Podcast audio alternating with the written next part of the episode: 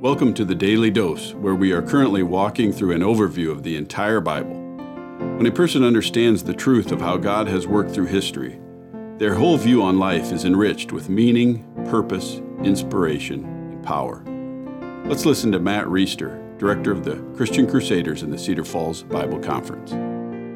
Today in the Bible overview, we are in Exodus 32, and the situation is that Moses is on Mount Sinai communicating with God. He's been up there getting instructions for crafting the, the tabernacle. He was obviously up there in chapter 20 to get the Ten Commandments.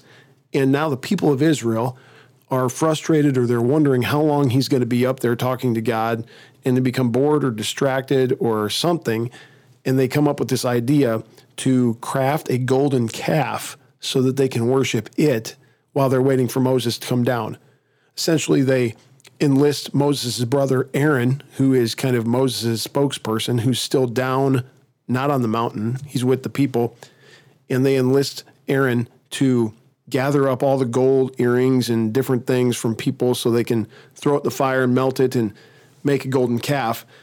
Obviously, this is a horrible idea because it directly contradicts the first and second commandments, which they were just recently given about uh, I'm the Lord your God, you shall have no other gods before me, you should never craft an idol to worship. But they've forgotten that. And uh, we get forward here to verse 11. The whole chapter is about this, which you should really look at the whole thing, but I'm going to read 11 through 14.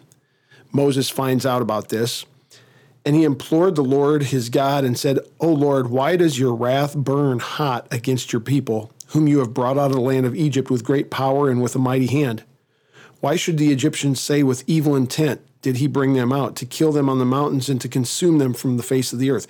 Turn from your burning anger and relent from this disaster against your people.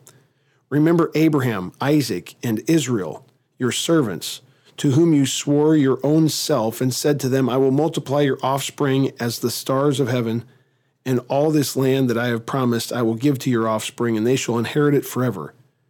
And the Lord relented from the disaster that he, he had spoken of bringing on his people. So obviously, God is very upset that they've created this calf, this calf in direct contradiction to the commandments that he just gave them. And Moses is kind of acting as an intermediary, pleading to God. And it looks here like God is relenting. He's going to change his mind and he's not going to totally wipe the people out. And uh, so we talked in a previous devotion about does God change his mind and how does that work? And we're not going to get into that today, but that's another question, or this is another example of where you might raise that question, and, and that's worth looking at further and deeper. I want to make three very quick points from this from this chapter. First one is that people are wicked. The second one, sin is serious, and the third one is despite that, God is still gracious. So obviously the people are wicked. I mean, this is, like I said, ridiculous that they would do something that so obviously contradicts God's commands that He just gave them create a calf to worship. And I think it's in the heart of every man. Scripture says this all over the place. Our hearts, if they're not redeemed by God, if they're not in faith in Christ, our hearts are only wicked all the time. And as silly as it seems that these guys would break that commandment so soon after it happened in such an egregious way, I think every one of us is capable of disavowing or moving away from God's commands in an equally egregious way, if not restrained by the power of the Spirit and the work of the Lord in our hearts. So people are wicked, and this bears that out. Sin is serious. Sin's very serious. In fact, God was going to wipe out all the Israelite people until Moses kind of appealed to him here. And even at the end of the day, he commands later on in chapter 32 some of the leaders of the Israelite people to take their swords out and go kill people who were against the Lord in the crafting of this idol. 3,000 men were killed. And that was a just punishment for the sin that they had. God has every right, as a holy and righteous and perfect God, to punish sin.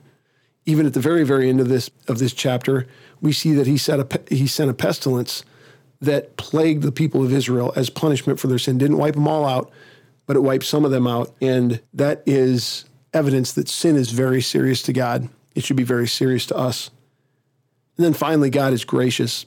This is amazing that even though these people would sin egregiously against Him, even though we would sin egregiously against Him, as covenant sons and daughters, people of Israel in the Old Testament, people who have faith in Christ right now, as covenant sons and daughters, despite our sin, which is serious, despite the fact that we are wicked, God's grace is still available for us. He covers that sin through the righteousness that Christ purchased on the cross through his death and resurrection. Jesus lived the perfect life that we could never live.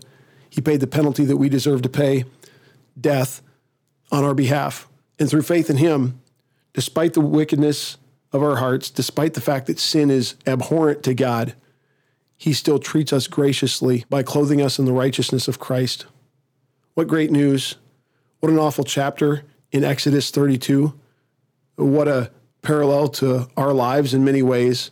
And thank God for his grace, which is ours through faith in Christ. Lord, pray that you'd help us to be more and more thankful and to be more and more governed and led and guided by the reality that despite our wickedness, despite the sin that is in us, through faith in you, we have a righteousness that we didn't earn, that you gave us graciously because you love us.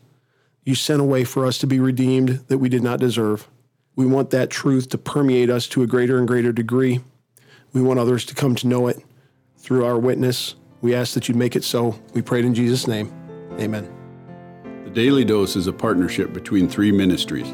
The first partnering ministry is Christian Crusaders, where you can find weekly 30 minute worship services on various radio stations at ChristianCrusaders.org, and where you can hear other engaging interviews with Christians who have inspiring stories or insights to share right here on the CC podcast. The second partnering ministry is Fresh Wind Worship, where typically they host a weekly worship service at 10:30 a.m. in the Diamond Event Center in Jorgensen Plaza at Western Home Communities. But for now, their services will be available on their YouTube channel, Fresh Wind Ministries, and linked to their Facebook page, Fresh Wind Worship. The third partnering ministry is the Cedar Falls Bible Conference, whose 2019 conference messages are available in video format on their website, cedarfallsbibleconference.com. And don't forget to mark your calendar for this year's conference, the 99th annual, Saturday, July 25th through Saturday, August 1st. If this podcast is a blessing to you, please subscribe to it, leave a five star review, and prayerfully consider financially supporting one of the ministries mentioned above. Thank you for listening, and may God richly bless you.